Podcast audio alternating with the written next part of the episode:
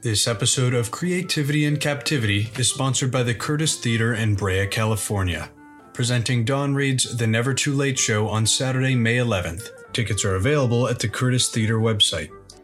Get ready for insight and inspiration on the creative process from an array of artists, writers, and visionaries on May 9th, when Season 7 of Creativity in Captivity kicks off.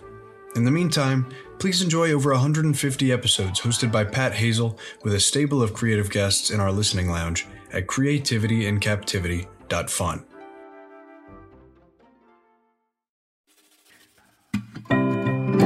This is Creativity in Captivity. I'm Pat Hazel. Today, visiting with an extraordinary artist, filmmaker, and photographer that was born in Armenia, raised in France, and currently enjoys a life between New York City and Paris.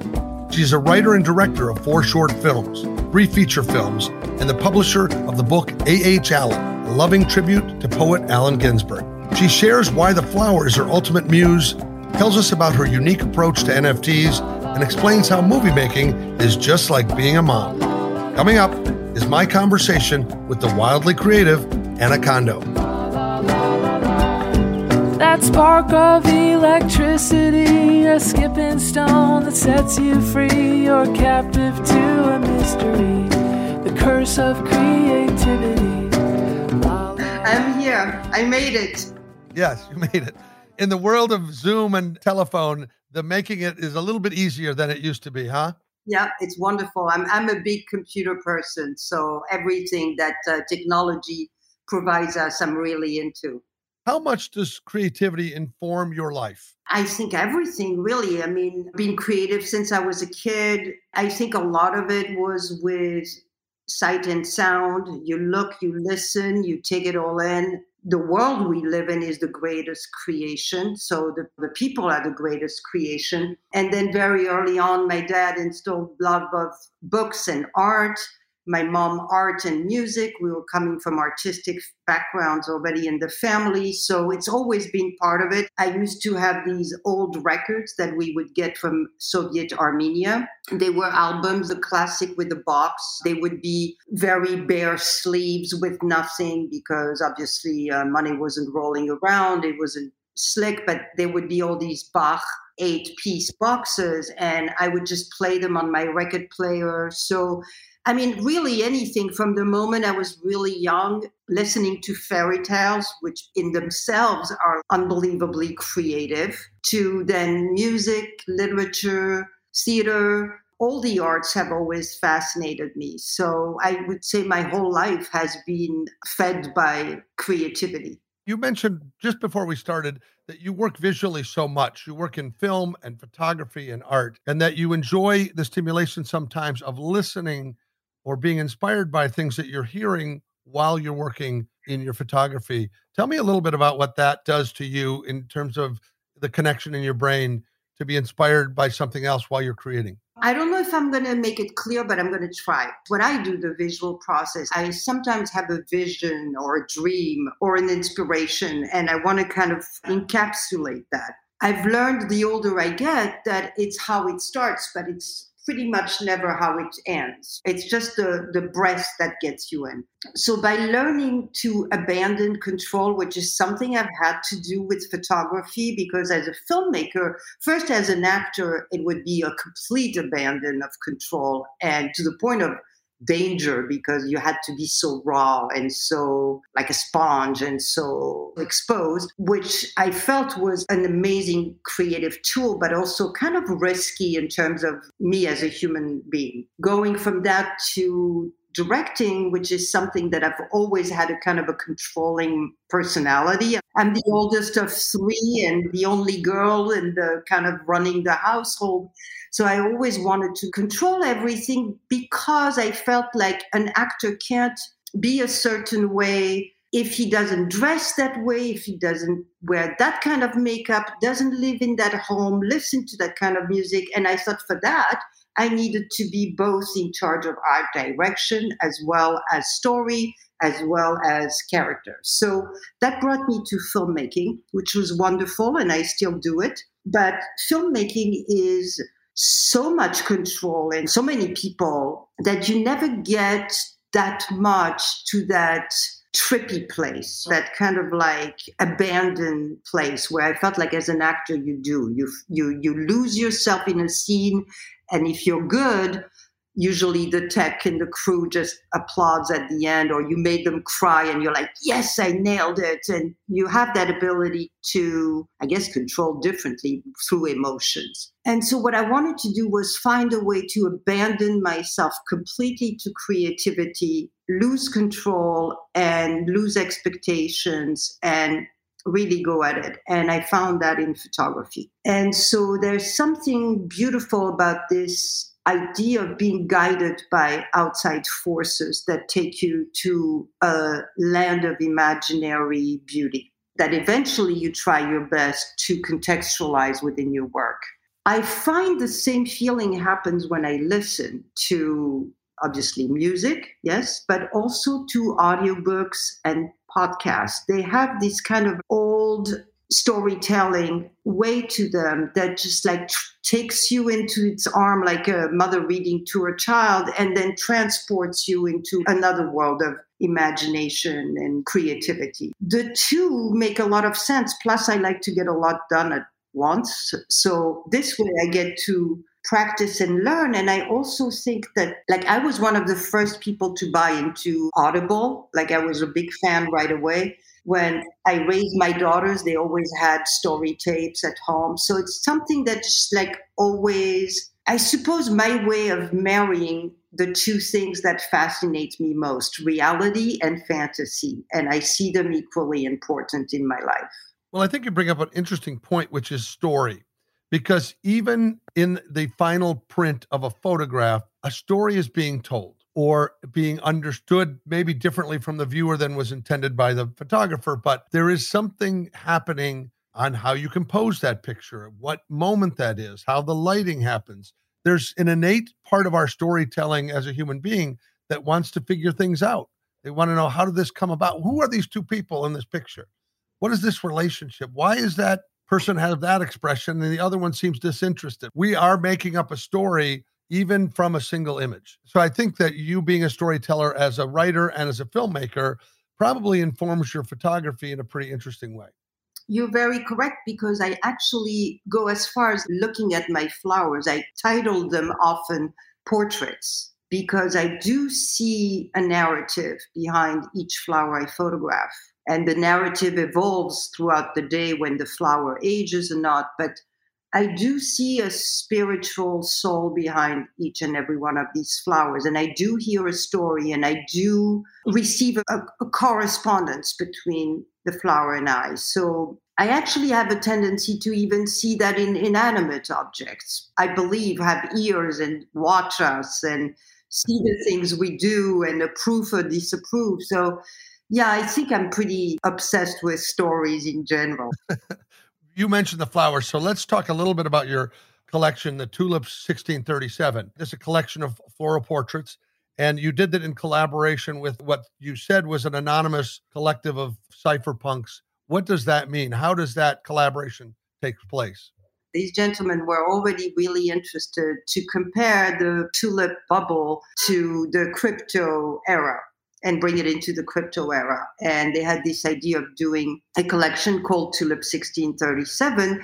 They approached my studio manager, Michael. It made perfect sense. It was a perfect fit because I'd been photographing flowers for almost a decade. So they were like, well, this lady obviously does flowers. Let's ask her to shoot the tulip. That was my first entry into the world of NFTs. But again, like I said, when I said that I love computers, I really mean it. I have about 19 computers. Uh, right now in this room, I'm talking to you through Michael's computer, but I'm staring at one, two, three, four, five computer screens. All the others are folded there. Like basically, the moment filmmaking changed to digital, I was a film person initially, but the minute it changed to digital, I had to accept that. And then the minute I accepted it, I basically dived into it in a really big way editing, editing sound, picture, coloring, etc., etc. So back to the NFT world, they asked me if I would be interested. I started shooting immediately. This was about like March, April. I knew nothing about NFTs. And in May, the collection was uploaded on OpenSea, which is one of the big platforms. And frankly, I'm completely hooked. And this is what I do now. I've joined another platform who's been very kind to me in terms of supporting my work, which is Foundation. And I'm very productive. I work in the day and I work at night. I have a lot of JPEGs and I have a collection of about a million photographs already. So that's how Tulip came about. And it was the beginning of my journey into NFTs, something I find myself is a perfect fit.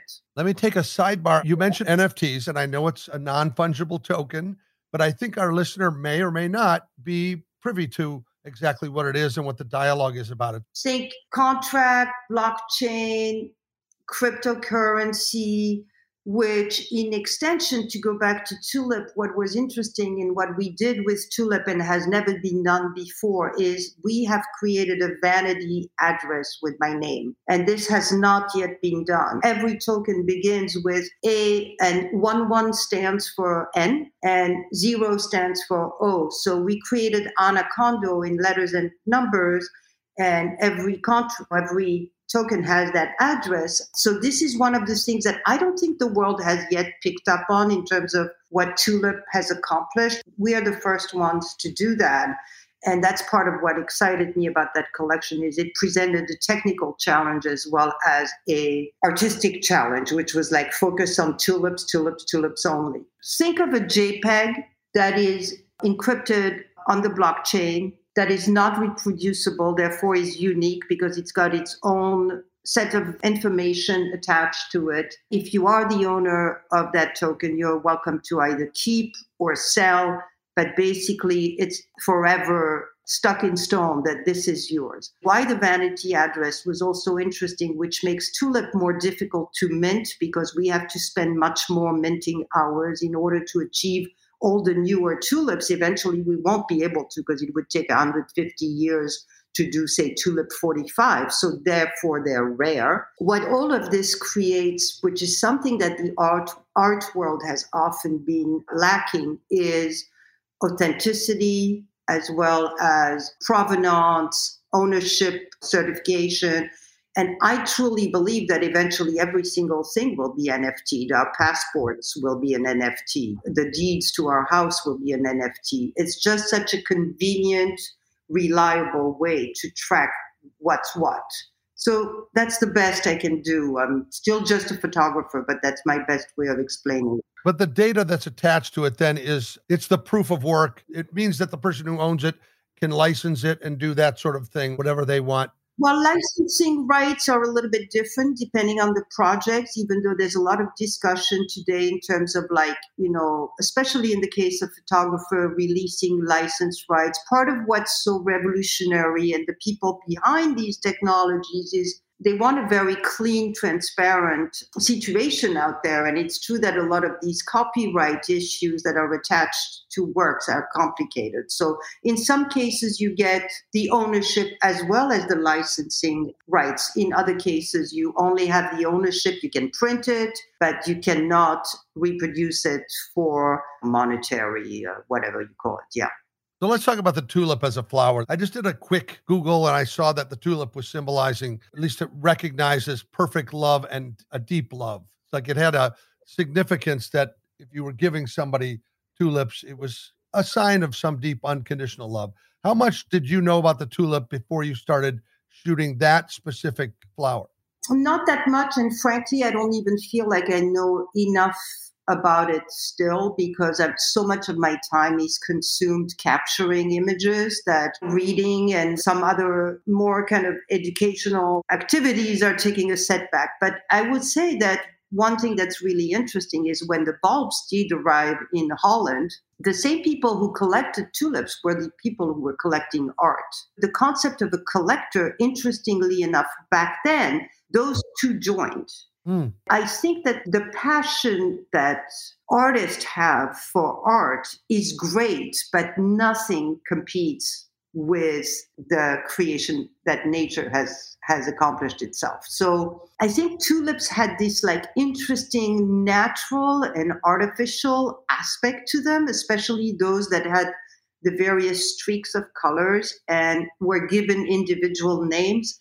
But frankly, I have about five or six or seven books about tulips and tulip mania that are waiting for me to have like a real break to go through. And I can't wait to do that because I'm sure I'll be tripping for sure. Yeah, I always thought the rose was the concept of, of love. But well, they may have different nuances, but it was just really interesting. I find the tulip so vibrant. That's what I found when I was skipping across the internet that E.M. Forster, who was known for Howard's End, he refers to the tulips as a tray of jewels. mm-hmm. It's just got so much more to it, its shape and how short lived it is.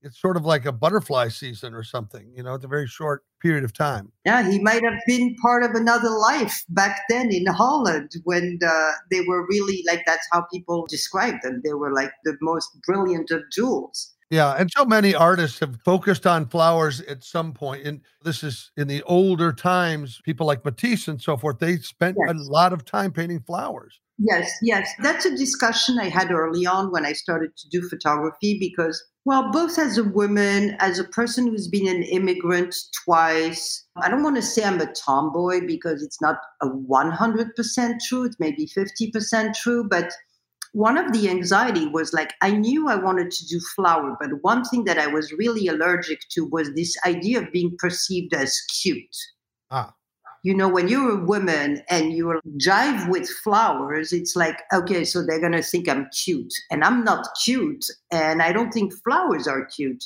I think flowers are hardcore. They start with a grain. They have to like weather the weather. They have to push and, and survive. And they're really tough. They're really, in that sense, really interesting. And dare I say, really feminine in that way as well. Not in the way that's cute, but in the way that's strong. I agree with you. There's such an amazing beauty and fragility. You can walk through and trample it, but for it to get there, for that stem to hold that bulb up and Mhm. for it to survive the elements and to survive the animals, it really, it really has a, a long journey It does. to have that stately, wispy manner in the wind. That was one of the early concern, but I was like annoyed by it, but it wouldn't stop me. And I was like, I don't care. These people don't get it. Do they realize the best artists were men who painted flowers and photographed too? When you think of, say, Mapplethorpe or all the early photography, just the palette of color that they offer. So even in early photography, the Lumiere brothers were, of course, going to photograph flowers and, say, gardens. So I stuck with it because they're really inspiring and they're really beautiful. And we're often, as human beings, are complaining about what we have and don't have. And one thing we've always had that's existed since prehistoric time is flowers. And there's an abundance on it. It's endless. They grow from concrete as well as from a field. So, yeah, it was kind of my hat to flowers in many ways. Well, Henri Matisse did say that there are always flowers for those who want to see them. Yeah, It doesn't cost anything to go out and look at flowers. doesn't. Anybody can see your many collection of photographed flowers on your Instagram. Tell me about your daily discipline of producing images. I understand you have sort of a digital diary of inspiration that you're always shooting new things and putting it up on Instagram in some ways. it changes throughout the years you know there's evolutions like i used to work a lot at night and then i discovered that my work a couple years ago was responding better to daylight so i started for a couple years shooting more into daylight i'm getting back into night these days a lot to create some more atmospheric lighting because then therefore it becomes electrical i wake up and I have a house. I'm lucky to have a house, which is an entire studio, really, because it's filled with, like I said, computer cameras and props for the photography, which includes boards, vases, dried flowers, plastic flowers, paper flowers, because I do artificial as well as the real ones. But I'm like Grandma Moses. I like to work in my bedroom. I basically jump up a bed, make my first coffee, and start my first setup. There's a window in my room that has the perfect quality of light. The table set there. I know how to work it. So I start like that. Then comes coffee number two, and then I kind of like evolve into the day. NFT world is a bit newer for me. So a lot of the Twitter thing, which is where NFT community really is active rather than Instagram, where you give your images for free. On Twitter, you're actually promoting works you're selling, which is super cool for us artists so Twitter takes up a lot of time, and then now Discord, which I swore I was not going to join, but finally got in because people whose work I love have kind of dragged me along with them. So a lot of that, and then there'll be a break. I don't like eating in the daytime because it knocks me out. So I work all day and then around six or seven is celebration time. That's where I have my first glass of wine and I start to cook a meal or take out or maybe go out, depending on what I do. Then I come home and chances are I work a second shift, which is more the night shooting. And it's a different feeling and obviously a different sensibility as well. It must be just glorious to wake up to that perfect light. I love it. Yeah. And it's perfect at any weather because the way it caresses the petals or the flowers, it's just like sometimes it's gloomy, but it looks really good. And other times it's bright and you have to tame it down. I feel very fortunate to have found my ikigai. It's interesting that weather can be your director of photography in some ways. You could say, hey, I'm setting the light this way. That's what's great about accepting the journey as it comes. When I used to be an actor, I remember one of the things that I found really super exciting was when I was working on auteur films in France and they didn't have tons of money and the scene was written for a sunny day and suddenly it rained, you had to go with it. I thought that those unexpected elements were actually what excited me most. That's when I started to realize I really didn't like rules and I didn't like following rules at all. I just like to be able to be like a live performer in my own capsule, which brings me to a question I have for you. I'm standing by. Why in captivity? Oh, it's interesting. It wasn't intended to mean that we were stuck. It was the idea that we have you captive for one hour and we get to study Anna Condo under our microscope. Then we let her back out into the wild because I find so many really interesting creative people work in some of their own mysterious world under their own muse and ways of going. And it really, it's only when we come together to discuss creative process can we find out. It would be only better if I was able to go sort of shadow you while you're filming or take a look and watch you respond to light and to coffee and to whatever the stimulants are. So we we didn't really name this as a way of us feeling all sequestered. Mm-hmm. It was just a, a moment of study, but it also happened to fall during this time where the whole world sort of shut down. It's one of those names that I love the rhythm of it with creativity, but I don't love that it sounds like we're stuck because I don't think we're ever stuck. I think that this dialogue is a product of me thinking of other ways to use my voice when all the venues were shut down. I think that's the way it happens for artists or creative people is that they just like a flower, they mm-hmm. seek out the light. They turn to where the sun is coming and they find routes where the water can be. They'll do it if they have to make a shift or make a change. A good question, a valid question. I was afraid everybody asked it before. No, they... no. Okay, cool. Not at all. But I do have a question for you, and this has to do with Allen Ginsberg. You published a book as a salute to him, and there are many other authors and artists and people that contribute. Tell me what your experience was like doing that publishing and also give me names of some of the contributors in terms of what you made selections of? Okay, so some of the contributors were Arthur Miller, Gus Van Sant, Yoko Ono. I read Jack Kerouac. Well, Kerouac, obviously, but who wasn't alive, so I wasn't totally communicating with him, say directly. Yeah, so there's a great list of, I think, 36 or 38 artists. We were friends, uh, my ex and I were friends with Ginsberg. And towards the end of his life, I always had an interesting rapport with Allen because he had been friend with Sergei Parajanov, the Georgian Armenian filmmaker, who had been arrested a number of times for homosexuality, etc., etc. And Parajanov was also very close to my uncle, my mother's brother, who composed the music for the very famous film by Parajanov, which is uh, The Color of Pomegranate. So my whole life, I've always heard about Parajanov and heard stories and about him. And when we met Allen, he was impressed that I was Armenian and that I knew who Parajanov was. The time I met Allen, I, my children were little, and I was very hands-on, both raising my children and helping my husband in his career, as well as performing in short films because at the time i didn't even speak english really well. So i was basically starting brand new here in the states. So all these like things were happening and Allen was always somebody who was really very much pushing me giving me books and telling me you know you need to do something that's just your thing. And towards the end of his life he knew it was things weren't well and he would call me constantly to come over and visit him at this new loft he had bought because I think he had made a million dollar sale to one of the big universities of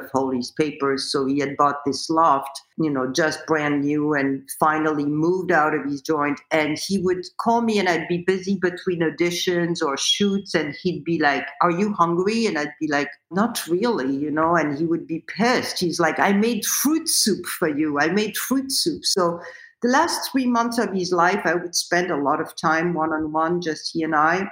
I think that he had a, I don't want to get too much into the history of Allen, but he had a very difficult childhood with a mother who was very complex. I think that the women and the Slavic history of my past, the Armenian, the, all of that, we kind of soul wise matched really well. I couldn't believe he had never seen Pasolini films. So I brought him a videotape at the time and plugged it in and we watched this Pasolini film together. And yeah, we just hang out at the loft and I felt like it was really important to him. Then he fell really ill and at the time when he fell really ill, the hospital we brought him back home and there a whole bunch of friends gathered Gregory Corso, Patti Smith, writers, painters, Francesco Clemente, and we were part of the group that was there. And my ex husband was painting his deathbed portrait after Allen passed, and I was doing his deathbed photographs, which are until now unpublished, but are part of a project that I, I want to do, like as part of an autobiographical type of work. Long story short, great encounter in my life. Very inspiring, very loving, very challenging, and fun. He was really funny. Brilliant and funny was, is always an amazing combo. There was an accidental meeting where the estate said, you know, they wanted to do a tribute book, and I was there by, by accident. And for some reason, I just gave in a couple ideas and they were like well why doesn't she do it and i was like oh i'm honored thanks a lot and all that stuff not realizing what it meant to raise the funds and raise the funds and raise the funds. And frankly, no one was interested, not in the publishing world, not in the art world. No one was interested. And one afternoon, I was sitting down in the hallway of my daughter's school picking her up, and somebody said to me, What are you up to? And I told her I was doing that.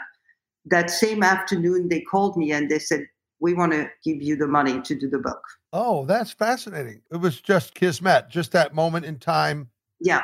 And so I started working like crazy, uh, really like crazy, day and night, doing this, gathering all these people. There's eight different processes of printing in the book. It's hands on. So I wanted a book that was made in the old, like 18th, 19th century style of bookmaking, but would look so modern that even today, frankly, I feel today the book looks like I just published it yesterday morning. And that was what I was after. All the artwork in the book are original, they're mounted and they're all signed, for which I actually collected the signatures all over the world, either send the boxes, freaking out they would get lost, or went to the artist and had him sign one by one 250 copies. What was interesting is making that book as a young woman and a mother and an actress and a foreigner and a lover of the arts, but I think because of my lack of being able to communicate properly in English and share anything that was going on in my mind, or, you know, it was easy to dismiss, oh, you're an actress, you know, type of thing.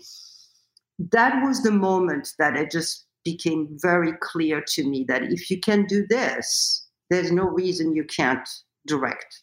I see. So this preceded your doing the short films and it was really at the eve of it because it was really obvious that I could undertake an army of people and even if they didn't know where it was going, I knew where it was going, and I got it exactly where I wanted it to go. And all of them were in awe of the final result. And I thought, I have two objectives. A, I want to make Allen proud. I know he's watching because he was picky, man. He took apart the book that the Whitney Museum put out. There was an exhibit at the Whitney about the Beat generation. I cracked up. He gave it to me. He corrected every single word they had in their intro because he's like, you don't say this and that's wrong and this, this, and it.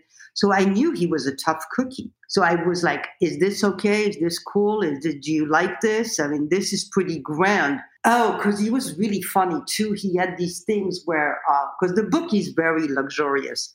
I remember one of the last visits I went to him, he's like, hey, look what Bono got me.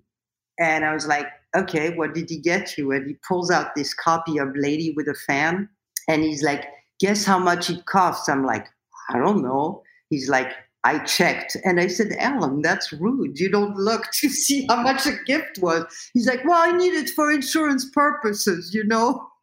And it was like 300, uh, something like, I, I forgot the exact number, but he's like, 3,800 bucks. Can you believe it? Isn't that cool? And so I thought, oh man, I mean, it better make a really great freaking book so that when he's watching from above, it's like he's blown away. And it was really my guiding light. I remember one day my daughter coming down saying, Mom, do you love Allen Ginsberg more than us? Oh. I said, No, honey, I'm sorry. And it's like, it was a lot of work. It was really, I believe, one of my greatest achievements. I learned a lot. I was really happy to honor all the artists in the book and give them something that made them feel like they were part of something beautiful. And it was an interesting passage for me in my time, you know, because that's when I said, oh, okay, so really I am kind of like, I do kind of like being in control of the vision, of the look, of the cast, and of the ensemble. Shortly after that, I was doing a short film as an actor, and some guy says to me, Hey, I mean, you if you can act like that and you can make a book like that have you ever thought of directing? And that was very shortly after the book came out and i said oh yeah yeah yeah sure i sure have. And he's like well do you have a script? And i said absolutely absolutely and i didn't have one. I went home that day and i said i need a script like now I scrolled through a bunch of short story, came across a short, short story by Chekhov that really rocked my world. And I wrote to the guy right away and I said, This is the first short film I want to direct. And he's like, Okay, done. And so I got a big, big budget for a short, did really well. And from then on, I was hooked on, you know, being on that side of the situation and, and bringing people together and talent together. I think you're sharing a very inspirational story, though, to anybody in transition, to an actor that wants to be a director, to a writer that wants to be a producer, any that it is absolutely possible. You didn't realize when you were publishing that work that you were a producer and you were a director. You were taking on all of those roles of delegating, of coordinating, of logistics, of expense, of the artistic a vision of the book. That's exactly what you were doing. And mm-hmm. so, in a way, you accelerated your learning curve to what a director needs to know. You you need to lose sleep over a project that you want to see the outcome be a certain way. And it's not all about control. It's about being a visionary, communicating what you're seeing, getting that collaboration because you're collaborating a lot of people when you make a film. The independence you have behind a camera in your bedroom shooting a flower must be the exact opposite, surrounded by a circus of people waiting for direction, what do we do now? What time? When do we? How much money do we have to work with? Yeah. Th- those seem to be complete opposites to me. They are, they are. And it's interesting because they tap into different strengths within us. Like flash forward, because I always felt like, okay, movie making is just like being a mom, you know, you're just running. no, that's it. You're just everybody's mom here. And it's like, no, yes, no, yes. And then my kids were grown and gone, and my ex was gone, and my life was really in shambles because I never imagined it going that way. I thought I was going to be the Sunday lunch type of person, which is kind of naive if you ask me, because I was already pretty intensely involved whenever I was into anything creative. But anyway, the hardships that that happened then were valuable lessons that also showed me that part of the frustration as an artist, as an actor, was that I remember very young, because I started acting around the age of 17. And I remember very young thinking, man, it really sucks because as an actor, you can't do this like, oh, darn, I feel really creative today. I'm going to wake up and act. That's one art form. You can't do that. No, you sit around wishing to be picked. And that was before YouTube and stuff like that, too. So there was really, you had to sit around and wish to be picked. So I was like, man, what a tough job that is. That sucks. And so all of a sudden, I'm like older, wiser, having to learn from my mistakes, having to learn from my non mistakes. And this intimacy happened where I just didn't really want to see people. I didn't want to deal with people complaining about makeup. I didn't want to communicate that much. I wanted to look within and better myself.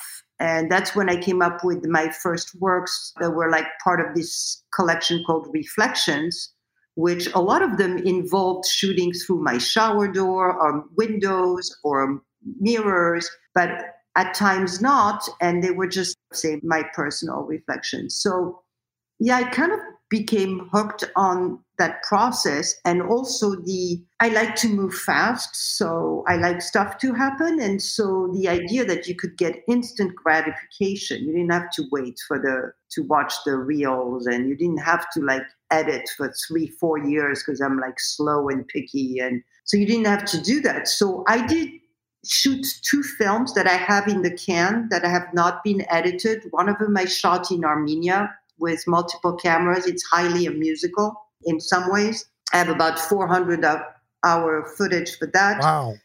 And I shot a documentary on my leading lady who's been through a lot of my work, and I have about 200 hours on that. They're staring at me right now. I'm still very flowers, and then the NFT world like took me like a stream running through it as well. So I did see you were doing a documentary called C'est la vie there about Alexandra Stewart, and she uh, she appeared in a previous movie of yours. Uh, was it in which one was it in? In Merry Christmas. She's in Merry Christmas, which by the way is on Amazon Prime, and is a very rowdy comedy, which I shot completely improvised in two and a half days with multiple cameras. And was that your story? Did you write that in terms of the improvisation, the structure? Yeah, I gave the actors a Bible of their character. It was all based on the enneagram, you know, where we supposedly are each one of these, say, eight personality types, and also this concept of murder mystery game. I really wanted to do an ensemble cast. Sure. So they each got a mega binder about themselves. They had to abandon all their personal belonging at the hotel when we picked them up.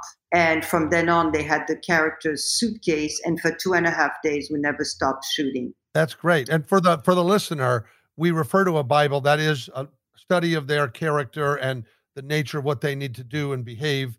It sort of gives them an understructure to work with. Here's what I like. I like about the description though about Merry Christmas because I'm a student of when people pitch something, how do you make the short explanation of your film interesting? And Merry Christmas is a group of people who are escaping from Manhattan, and there's this three day murder mystery in rural Pennsylvania. But in a very short moment in the description, it talks about the twist. Things change when a mute stranger shows up at the back door on Christmas Day. That sentence is a sentence that everybody should take note of because it's so specific. Like, wait, what? They didn't come to the door, they came to the back door. And they came on Christmas Day and they're mute. So what what do they know that we want to find out? Like it's so exciting to me that's as exciting as a trailer to me when all of the words are in the right place for you to go oh i want to hear this story. I'm sure i'm going to be uh, uh, at amazon prime. It may not be my christmas eve or christmas day watch but i will watch it over the holidays. Cool cool. Yeah i'm born on christmas day.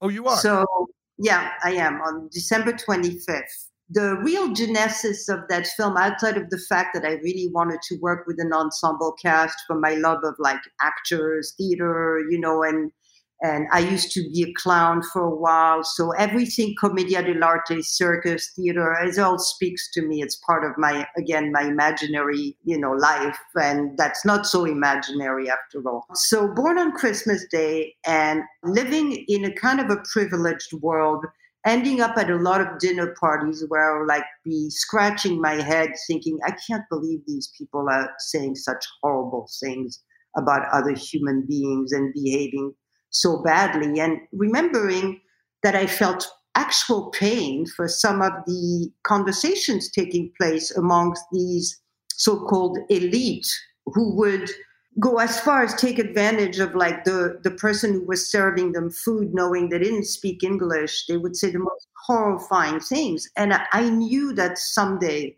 i would have to just get back at it and do like a good farce a good satire and you know i'm a big fan of Molière i'm a big fan of satire in general I just think it's really important, you know, Les Fables de La Fontaine, de La Fontaine, the way the court was seen by the artists and writers of the time, which is like, hey, okay, we get it. You're wearing silk, but underneath it all is not necessarily so glossy. I knew that that was something that was really important to me. And so that's kind of how it began. I wanted a film that was that had spiritual undertones without ever talking about it really. And i never told the actors to talk about it. The only one who knew was my producer who's my friend. I met him as an actor. I was in one of his short films when he was a film student and we basically stayed on friends for 20 years he's produced everything i've done. What they didn't know is that we had this character that didn't drive up with them that shows up and who's homeless who actually essentially hadn't even washed or you know done anything to himself for three days really looked homeless. I had his clothes buried in my backyard. My daughter never saw because the dirt was covering it and she's in the movie. And so she never even knew. That's intriguing. So the improvisational aspect was that you actually as a director created a scenario where they actually had to deal with the very thing that you wanted them to encounter. Yes. yes. They go to a bed and breakfast run by real professionals who run the bed and breakfast. So you already are dealing with something I love a combination of actors and non actors. Because sometimes non actors are way more interesting, I think. So I had that. And then in there came this element of surprise with this man who basically appears and disappears and is really the message of the film. It was very badly received by the press I think partly because I don't know, they just took it first degree. They didn't understand. I made those people say horrible things. I checked it with African American friends of mine who said, no, we know people talk like that about us. We think it's good you show it. But back then, it was even more complicated because it was PC without even being PC because they didn't really care. It was really badly received by the classic press but I'm very proud of it. The actors are very proud of it. I think it's a film that's going to, with time, also show us that, interestingly enough, those character types that are very commedia dell'arte like, very stock characters. Sure. The doctor, the lawyer, it's eternal. It doesn't change. I'm not a fan of stereotyping or judging people based on their cover or any of that kind of thing. And yet, sometimes they earn the stereotype. You just go, oh, that guy with those vanity license plates, where of course he's the jerk that's yelling at me. Sometimes people become the very thing they don't want to become mm-hmm. because the trappings are in everything else. I know that you wanted spiritual undertones. I think you told the secret, which is that you gave every one of them a Bible. no, the real spiritual undertone was this idea of selflessness. It could be Christmas, it could be any other day. Ironically, the bed and breakfast where we shot was decorated for Christmas year round. Oh, that's awesome. She really was into Christmas. But no, the concept was this whole idea around whether it be religion or being spiritual, but in a, in a very kind of a commercial way about goodness and caring and all that stuff. And I wanted to like really simplify the whole thing and take a very raw approach and very non fussy shot in two and a half days. So, really, no time to breathe, no time to do anything, but just go with it.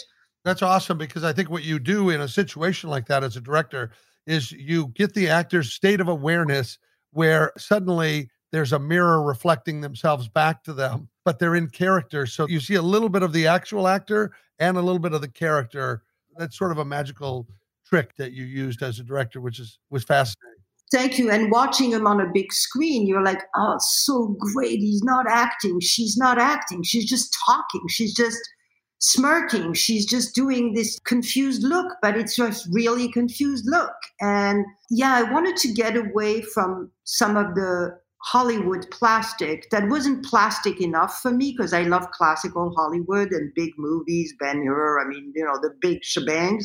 I love those films. But I wanted to watch actors not act. I didn't want to be manipulated. I just wanted to get lost in it with them at the moment. So it achieved that. Kudos to you for that, taking this story and those actors on that journey and all having that chapter to look back at. I would encourage the person listening now to look at Merry Christmas on Amazon Prime and also to go to your Instagram, which is anna.condo, and they can see your work there. I appreciate you sharing your cultural background, your stories, and the emotional resonance of your work with the flowers. You're a really interesting person. Thanks, Anna, for spending some time with me today. Thank you, Pat. Thanks for joining us today. Take a moment to subscribe, and we will hold your seat for more creative conversation and a weekly spark of inspiration. Our show is produced by Sweetwood Creative under the skilled producership of Amanda Rosenberg, with sound editing lovingly provided by Delilah Lovejoy. Our original music theme was written and sung by Maya Sharp, with additional production support and sanity provided by Casey Franco, Tony Deo, Tucker Hazel, and Diane Johansson. Please feel free to share your input or dash off a review on social media to help grow our creative community. You can find us on Instagram at Pat Hazel with two L's or visit our website at creativityincaptivity.fun. You heard that right. It's dot .fun because dot .com is just too .common and dot .fun is so much more fun. Ciao for now. Staring at an empty page, stepping on a ghostlit stage, a circus of uncertainty. Your call to creativity. La la La la la la la. La la la.